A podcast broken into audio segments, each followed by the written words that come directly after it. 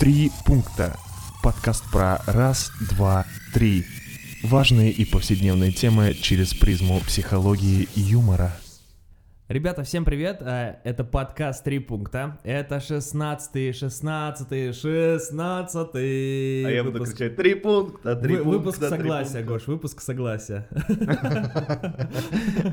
Да, хорошо, буду знать. Вот, э, э, мы рады вас видеть, друзья, мы рады, что вы нас слушаете и продолжаете присылать вопросы. На самом деле у нас вопросов просто огромное количество, поэтому это один из тех выпусков, и мы стараемся пробовать новый формат, когда мы три вопроса обсуждаем, каждый в трех пунктах. А, вот Может, вот- Саш, потому у нас огромное количество, что мы стали делать по три вопроса. Нет, я в смысле, я про то, что стали присылать очень много, мне кажется, да? Ну, количество вопросов возросло. Вот, ну давай сразу, да, как бы окунемся, так сказать, с головой в этот деревенский, Куда? в деревенский быт. Да, ну-ка давай. Да нет, Почему? шучу, шучу, конечно, не Мгм. деревенский. Была, должна была быть шутка про деревенский туалет. Ну ты подумал, что... Я подумал, что она слишком. Вот. Э, Первый вопрос. Добрый день. Нашей дочке 1,3 года. Видимо, родители еще не определились, один или три года. Вот. Э, До какого времени можно папе ходить дома в нижнем белье и купать ребенка? Вот такой вот вопрос. Мгм. Саш, тебя купала мама? Ше- 16. Ну да, конечно, нас с братом вдвоем купали, да. Вот даже есть фотки, кстати говоря. А сколько ему лет на фотках? Ну, мне кажется, нам типа, ну, по два, по три года. Ну, не больше точно. Да? Да, ну то есть... А как же там в в 12, когда ты болел ветрянкой, стереть тебе спинку? Гош, ну как бы... Или это брат был? Давай не проецировать, Гош. Хорошо. Саш, на самом деле для вот этого ответа на этот вопрос я ну, не специалист по раннему развитию, э, и, мне по нужны были По позднему тоже. и по позднему тоже. И я, конечно же, примерно вс- все мы изучали возрастную психологию, периодически, естественно, к этому обращаюсь, но э, прям таких постоянных клиентов в эту тему у меня нет. И я решил, что мне точно нужно заручиться поддержкой коллег и обзвонил трех психологов, своих друзей, у которых есть дети этого возраста. Интересно. Ну, или есть дети чуть постарше. Но которые Э, прожили этот опыт уже, да. Да, да, вот там вплоть до подросткового. В общем, трех родителей, психологов, Ага. поговорил с ними. Поэтому э, буду опираться на их мысли Так. плюс свои.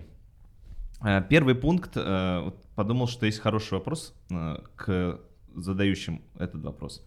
Так. А, а вообще, а, наверное, я могу представить, что э, ребята, которые задали этот вопрос, родители, скорее всего, а, они, ну, просто такие очень ответственные, а, хотят делать все как, как надо, Ага. да, и так далее. Вот, но, тем не менее, э, в, когда дочке 1 и 3 года, это 1 и 3 месяца, да, Так. а, вот их почему-то этот вопрос очень сильно взволновал. И вот у меня встречный к ним вопрос, а, и вообще ко всем родителям, которых волнует эта история. А вообще, почему этот вопрос для вас становится Возник. важным? Да, возник. Вот, вы что-то стали замечать, или вы наблюдаете э, за своим супругом и такие думаете, так, а не слишком ли он развратно выглядит? Ну, допустим. Ага. Я не знаю, ну, то есть были, э, есть ли у вас какие-то причины, почему этот вопрос реально Может возник? быть, с утра стоит надевать шорты. Например, да. Или подольше не стать с кровати, да. Ну вот, э, и вообще, чей это вопрос, папы или мамы? Мгм. Кого он волнует из вот пары? Э, И вообще, может быть, был какой-то контекст, который, в котором этот вопрос возник, появился? Ну, что-то случилось, какая-то ситуация была, я не знаю. Э, И, может быть, у вас есть собственные какие-то, я не знаю, мысли, свои правила, и вы хотите думать, ну, понять, они подходят или не подходят. В общем, первый пункт у меня такой, позадавать все вопросы и понять, что это вас вопрос так взволновал. Потому что есть миллион вопросов, мне кажется, у которые, которые есть у родителей этого возраста детей. Это первое, просто на осознавание понять, в чем Вообще вообще. понять причину, как бы, да, в общую мгм. такую. Да, Ага. да. Это первый пункт. А Так. Второй пункт. По классике, э, вообще к, там, к двум с половиной э, годам примерно, я уже как ребенок э, могу э, говорить, что я мальчик или я девочка. В общем, я уже начинаю вот э, такую приобретать половую идентичность. Э, и где-то вот там к 3-4 годам она уже так достаточно Мгм. э, там сформирована. А, И а, поэтому, вот как ты сказал, тебе на фотографии где-то вам года три, Так. Вот поэтому э, есть классические такие рекомендации, что там в 2-3 года уже хорошо бы родителю своего пола не купать ребенка. Ну, потому что, в принципе, есть другой родитель, наверняка, вот, э, который... Родителю своего пола или противоположного? Противоположно, Ага. противоположно, да. А, вот. И поэтому, э, если есть э, рядом родитель э, того же пола, что и ребенок, пусть лучше он купает. Э, вот есть такие классические рекомендации. Вот э, относительно белья, тут вообще супер чисто культуральное э, э, представление, м, опирающееся на ценности семьи. Мгм. Э, То есть можно и без, типа. ну, точно белье должно быть. Вот это главный момент. Белье точно должно быть. Э, Но э, дети, на самом деле, в, э, там, в возрасте а, одно- одного года, двух лет, трех лет, четырех лет, они воспринимают, ну, у них нет э, сексуального переноса на родителей. Там есть какой-то момент, да, вот это Эдипов комплекс, комплекс электры, про который мы говорили в предыдущих подкастах. Но, тем не менее, Он не там связан. скорее не то чтобы прям сильно сексуальный перенос, они про- пока про это вообще не э, сильно задумываются. Там скорее всего такой конкурентный. Да, Э, да, они да, понимают, да, что да, я да. мальчик, поэтому я конкурирую с папой за маму, да, то есть я Мгм. девочка и так далее. То есть здесь э, белье это чистая культурная такая история. И вот э, одна из моих коллег, она сказала, я вот мы договорились с мужем, решили, подумали хорошенько, договорились, что он будет ходить в штанах. У них дочка. Говорит, ну, по пояс, типа, все окей, э, но в штанах он будет ходить по дому. Э, Штаны или шорты? Ну, штаны, шорты, А, да, ага. штаны, шорты. Ну да, что-то до колена. Ну, Да. и у них такая вот э, интересная м, причина. Они э, договорились, что... сейчас попробую это повторить. Ну, что дочке хорошо бы знать, что это нормально, что мужчина одет. Мгм. Вот, потому что, э, ну, вот в возрасте там детском есть вот это непонимание, а как хорошо, как плохо. Да-да-да. И для ребенка хорошо бы знать, что Да, да, что в вот, так- норме... вот так мужчина одет. Да, в норме мужчина одет. Да. Вот, а, и потому что если э, там папа сильно раздет, то у них есть такие, ну, некоторые переживания, что так, ну, это может быть отразит, проецируется на других мужиков. которые Да-да-да, там я понял. Вот, допустим, есть такая причина, почему вот решили, что э, там э, папа должен быть в штанах или в шортах. Ну, это вот э, второй такой пункт был. Мгм. Третий пункт. э, Я думаю, что дети во многом выставляют границы сами. То есть в какой-то момент ребенок сам может сказать родителю, знаешь что, можно я Знаешь сам что, помоюсь? батенька, Да. оденьтесь, пожалуйста. Да, или я сам помоюсь. Ну, то есть вы, если с детьми есть хороший контакт, то они обычно сами начинают закрывать двери, сами начинают одеваться, ну и понимают уже определенные м, моменты, вот как им удобно. Вот, но это вот в контексте, э, если родитель родной, то реально вот этого смущения какого-то, ну как, как вообще лучше бы сделать, э, ну по большому счету не возникает. Мгм. То есть э, Это процессе... про- происходит просто естественным образом. да, естественным само собой образом как-то все решается, да. договариваются, обсуждают, Ага. там дочка может подойти к маме спросить, там, можно я там ты меня будешь мыть. Ну и для мамы это будет сигнальчиком, что ну, папе уже пора отваливать и там не видеть ребенка голым, да. Мгм. Вот э, такие вот все истории. Ну и Причем ей 14 лет уже как бы подошло. ну да. Но, кстати говоря, про 14 лет я тут э, посерфил в интернете и обнаружил, что в Японии, я вот этот факт, к сожалению, не смог проверить, но я прямо его видел в нескольких У источниках. меня вопрос первый. Что ты посервил? Ну вот, были какие-то у меня запросы в интернете еще. Э, В Японии, я, ну, я видел этот факт в Потому нескольких... что под окном кто-то в шлеме уже ходит. Шучу, шучу, шучу. В общем, Саша, э, Так, этот факт я видел в нескольких источниках, поэтому, допустим, он верный. хорошо. Но там, правда, есть такая история, что дети моются с родителями вплоть там до подросткового возраста, до 14 лет. Мгм. И то есть э, это не то чтобы обязательно, не Это то чтобы это, это, это какая-то традиция, но типа если это случается, ничего страшного. Ага. Вот. Э, Но я думаю, что и в России мне мои какие-то друзья рассказывали, что э, в каком-то, знаешь, я помню мой подростковый возраст, начало там 10-11 лет, и парни говорят, мы пришли в баню, мои друзья, одноклассники, а там и мужчины, и женщины голые. И они такие, и мы мылись с ними, парились в одной бане. И- Слушай, и они такие, ну... вот так. Ну это же тоже вот, а там вообще это не мама, не папа, это какие-то там, может быть, родня Ну, в или бассейне тоже история друзья. была, да, у меня когда ты приходишь, типа, там, тебе 12, ты приходишь в бассейн, и как бы, ну, вот. Ну там, э, твой пол или не твой. Нет, и вообще, там, в смысле, там Понимаешь, да, ну то есть вот здесь, мне кажется, очень все зависит от культуры, очень сильно зависит все от э, того, как вы хотите. Мгм. Э, И по моему ощущению, что здесь такого вопроса прям жесткого, что здесь вот должно быть так, иначе ребенок сойдет с ума или у него будет расстройство сексуальное какое-нибудь Ага. в дальнейшем. Этого нет. Другое дело, вот еще раз возвращаясь к первому пункту, Вот а что сказал- вас-то цепляет? А, да, да. Там мама, которая задает этот вопрос, вы-то что переживаете, вы за что переживаете, вы как это видите? Э, Ну и В общем, здесь е- надо разбираться тогда, типа, по- поподробнее немножко. Ну да, мне просто это такой интерес, чисто, не Ага. знаю, может это вообще не проблема, это мои какие-то проекции. Ага. Вот, но э, есть, наверное, разница единственная, что между родным отцом и отчимом, Вот, да, как допустим. раз хотел спросить у тебя, если вдруг, Мгм. ну, да. Ну потому что если ребенок уже осознает, что это не родной отец, а, то, естественно, там совершенно другие границы. Потому Ну что, да. ну, очень странно предполагать, что вот папа не может видеть дочь голой. Ну а если там дочь подросток, ей, не знаю, там, ей стало плохо, ее нужно там раздеть. Что, отец не разденет, что он будет ждать, пока мать прибежит? Ну да. Ну, там, к Да. примеру. То есть и это нормально, потому что там нет вот этого сексуального контекста. Э, То есть, ну, и в какой-то момент, я не знаю, там, э, поставить ребенку клизму там уже взрослому, может и папа. Ничего Да, страшного, да. что он видел задницу дочери. Или там мама увидела задницу сына. Э, Ну, в этом нет ничего такого скобрезненького. Да, Вот да. если это уже э, не родные люди, то тут уже вопросики, конечно, тут надо с ребенком отдельно договариваться как-то. Да, да. Мгм. В общем, вот такой вот первый вопрос. Ребята, э, заставляет задуматься, кстати говоря, да, Гош? Мгм. Вот, э, ну и поехали сразу ко второму. Э, Да. Раз у нас э, пошли такие мысли в голове, то мы перейдем к мыслям в голове, Гош. Давай. Если мои мысли в голове это не я, а работа моего мозга, то как услышать настоящую себя и понять свои желания? А что за такой э, концепт, Гош, если э, мои мысли в голове это не я, работа моего мозга? Слушай, ну это некоторые а, исследователи мозга реально так говорят. Ага.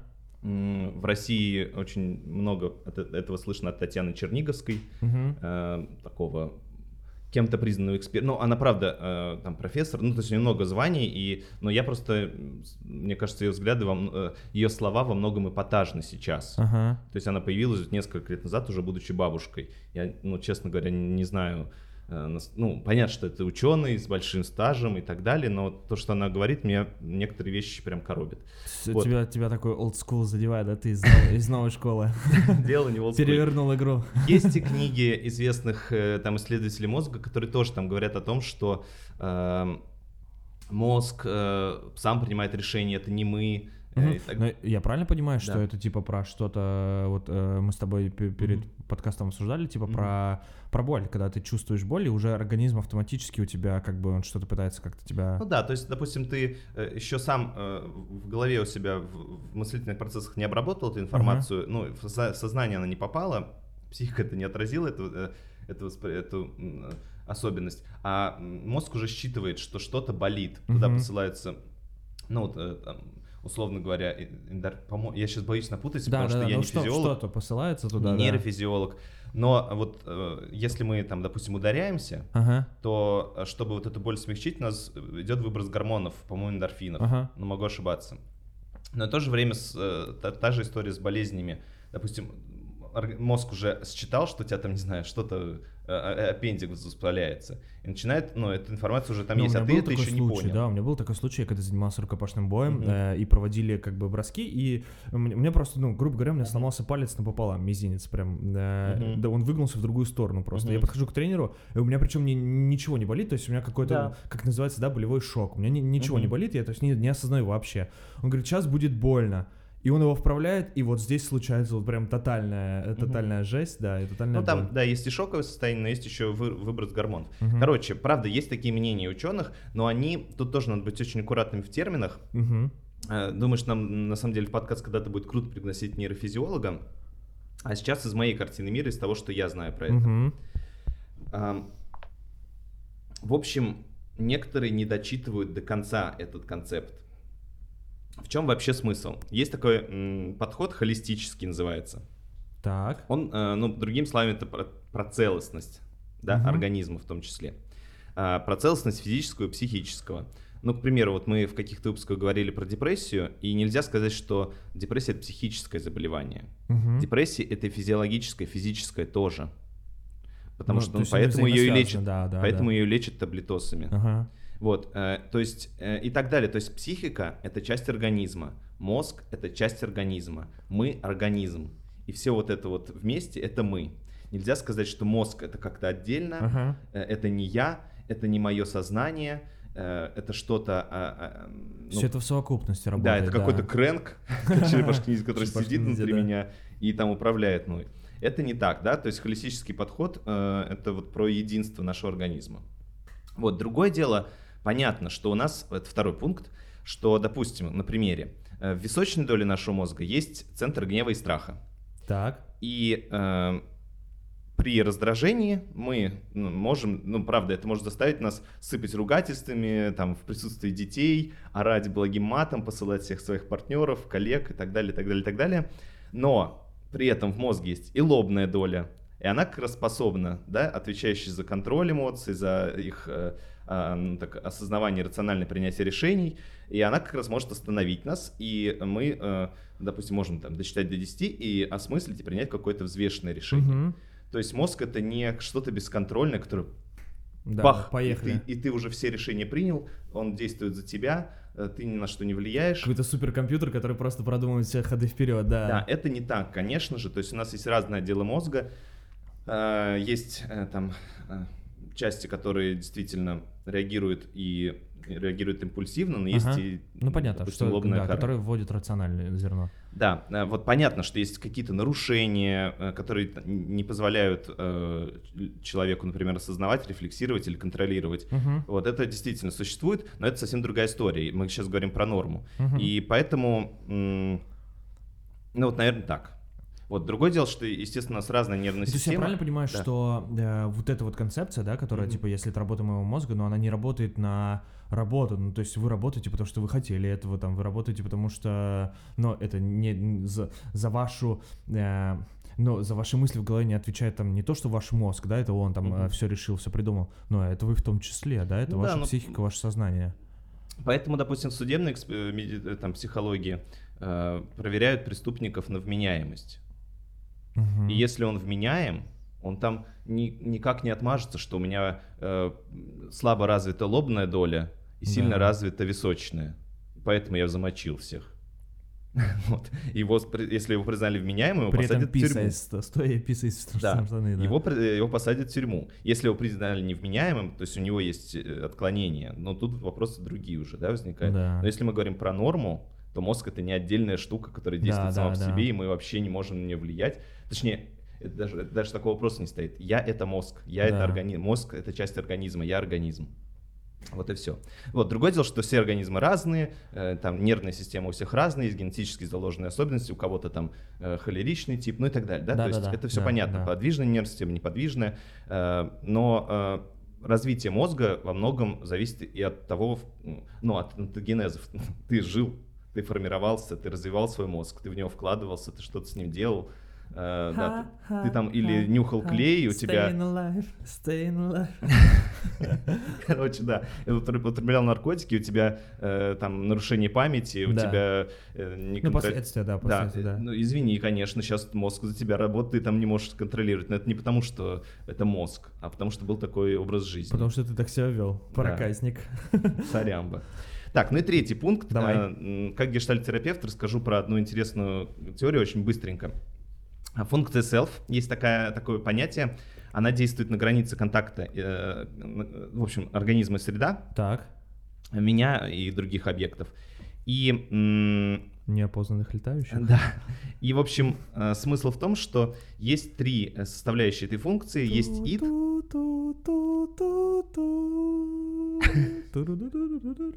я не понял мелодию. Да это X-Files. Я, и- я сначала подумал, а потом куда-то не туда вел. В общем, ладно, Ладно, я плохо спел, Гоша, извини. не подготовился. Не подготовился.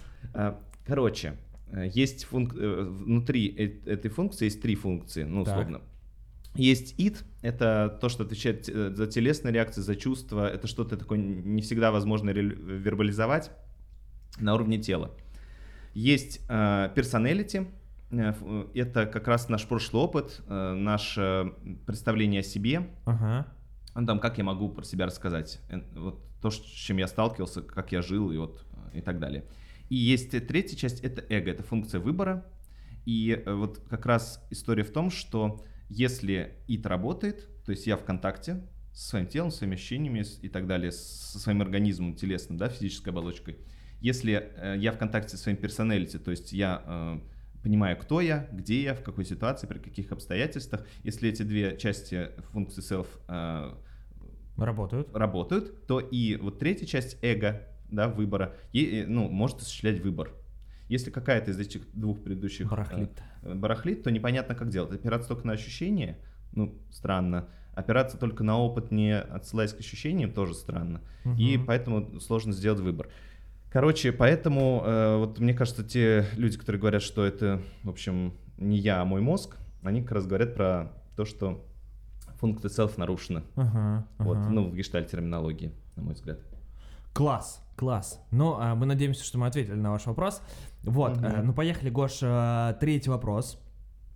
Он, кстати, предпоследний, да, я немножечко набрал в начале выпуска, и у нас сегодня не три, а четыре вопроса. На четвертый у нас праздничный, да, поэтому, да, он ребята, такой э, ждите. бонусный, бонусный, веселенький Он вопросик. Отличный. Вот, если, эм, боже, поехали. Если страшно что-то потерять, надо это потерять. Как вы относитесь к этой фразе? Вот такой нам вопрос задают слушатели.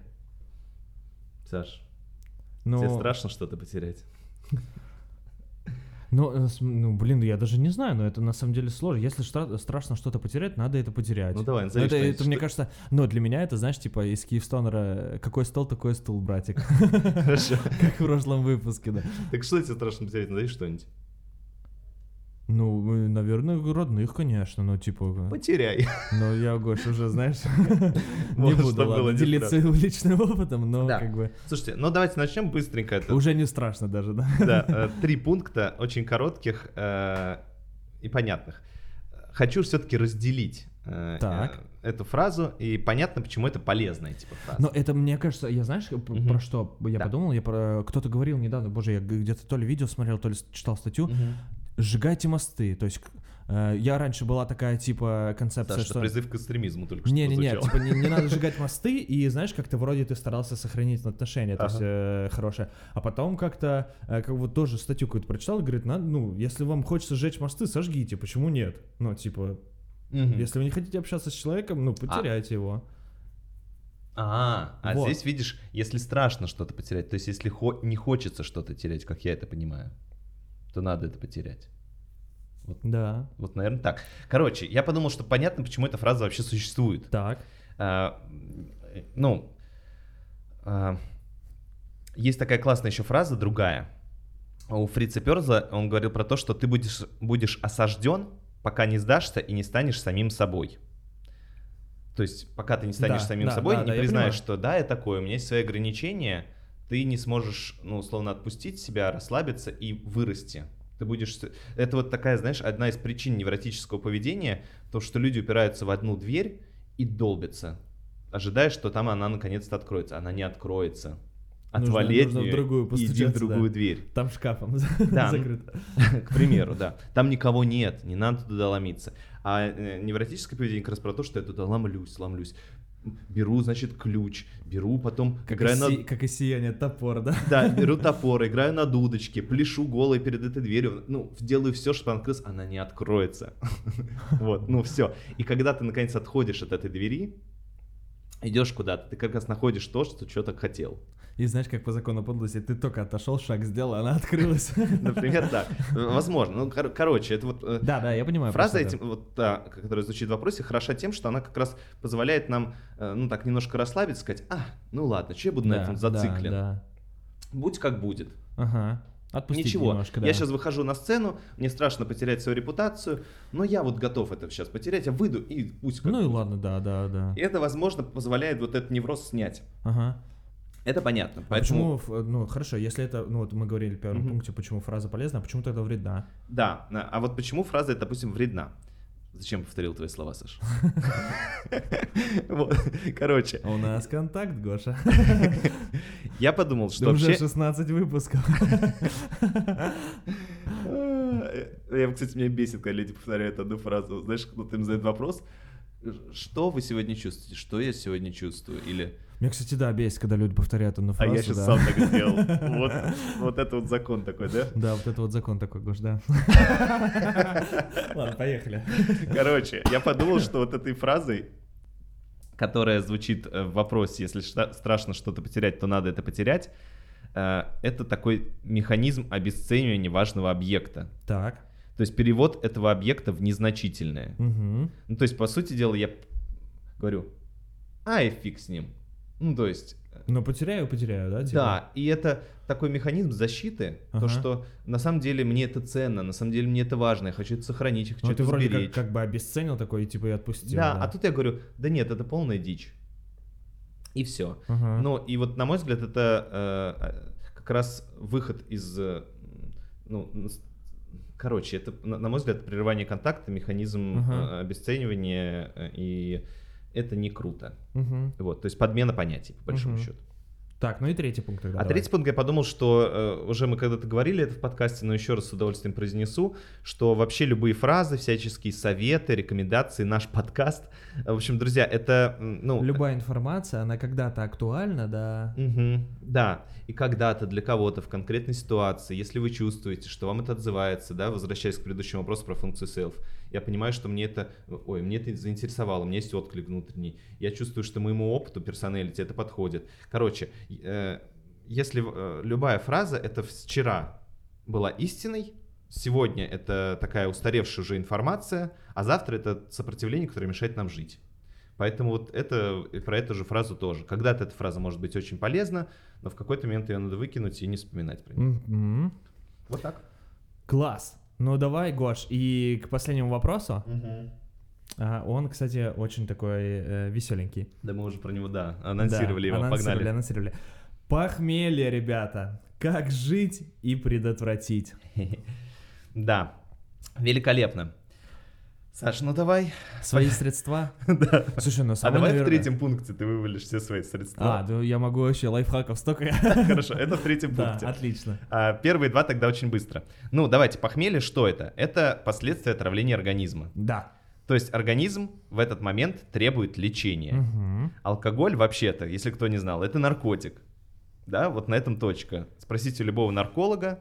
Ты Да. мой наркотик. Да, все, ре- алкоголь. все реабилитационные центры, ну, большинство, а, они одновременно лечат и алкоголиков, и наркоманов. Понятно, что там есть некоторые разные механизмы зависимости, и, эм, скажем так, разные люди э, становятся нарко- э, наркоманами, некоторые другие люди становятся алкоголиками, но это и в, на- в наркомании, то есть разные люди принимают разные наркотики, Да, быстро, да, медленно и так далее. да. То есть там, э, тип, ну, какие-то, в общем, особенности человека влияют. Но Ага. алкоголь это яд для организма, это наркотик, это все, точка. Э, И поэтому, в общем, нужно время для восстановления прочно, просто. Мгм. Вот, вы заболели добровольно. Ну да, так же, как при любой болезни, нужно время, да. Конечно. Вы нажрались холодного мороженого, у вас болит горло. Вы же не возмущаетесь, чем, ну, ничего, такое вот Лечитесь. ситуация. Да. Э, Поэтому алкоголь точно не полезен. Ну, он, понятное дело, что он не уничтожает в умеренном количестве, но тем не менее. Э, Второй пункт. Есть такой фермент в печени, который расщепляет алкоголь. Так. Сложное название у него алкоголь дегидрогеназа.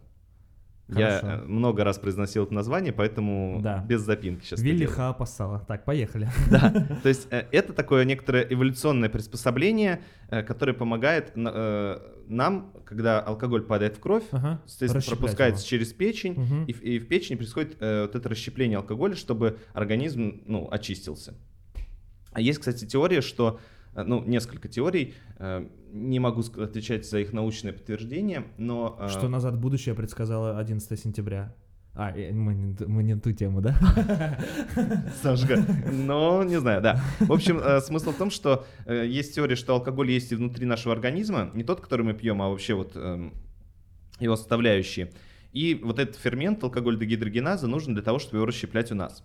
Э, Но есть вторая история, что он появился у высших млекопитающих, там у коровки, например, которая кушала э, там всякую травушку и так далее, съела перезревшую что-то там, Забродившую, да. забродившую, м, там фруктик, не знаю, какой-то. Ягоду малину. И чтобы э, не было отравления молока, да, и так далее, нужен был вот этот фермент, который расщепляет. А у человека, естественно, этого фермента больше, чем у животных. Естественно, есть разница в том и национальности, э, потому что, допустим, у южных народов больше этого э, фермента, у северных поменьше, Мгм. да, поэтому испанцы вполне себе там нормально могут употреблять алкоголь, а жители там Чукотки э, или индейцев их просто выносят с этого.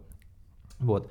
Поэтому есть некоторые наследственные истории э, и так далее. Но вот смысл в том, что... э, про что я хотел сказать? Зачем я вообще про этот фермент начал рассказывать, Саш? Короче, Ну. если у вас высокий уровень алкоголя дегидрогеназа, похмелье, То вам повезло. да, вам повезло, похмелье будет менее сильным.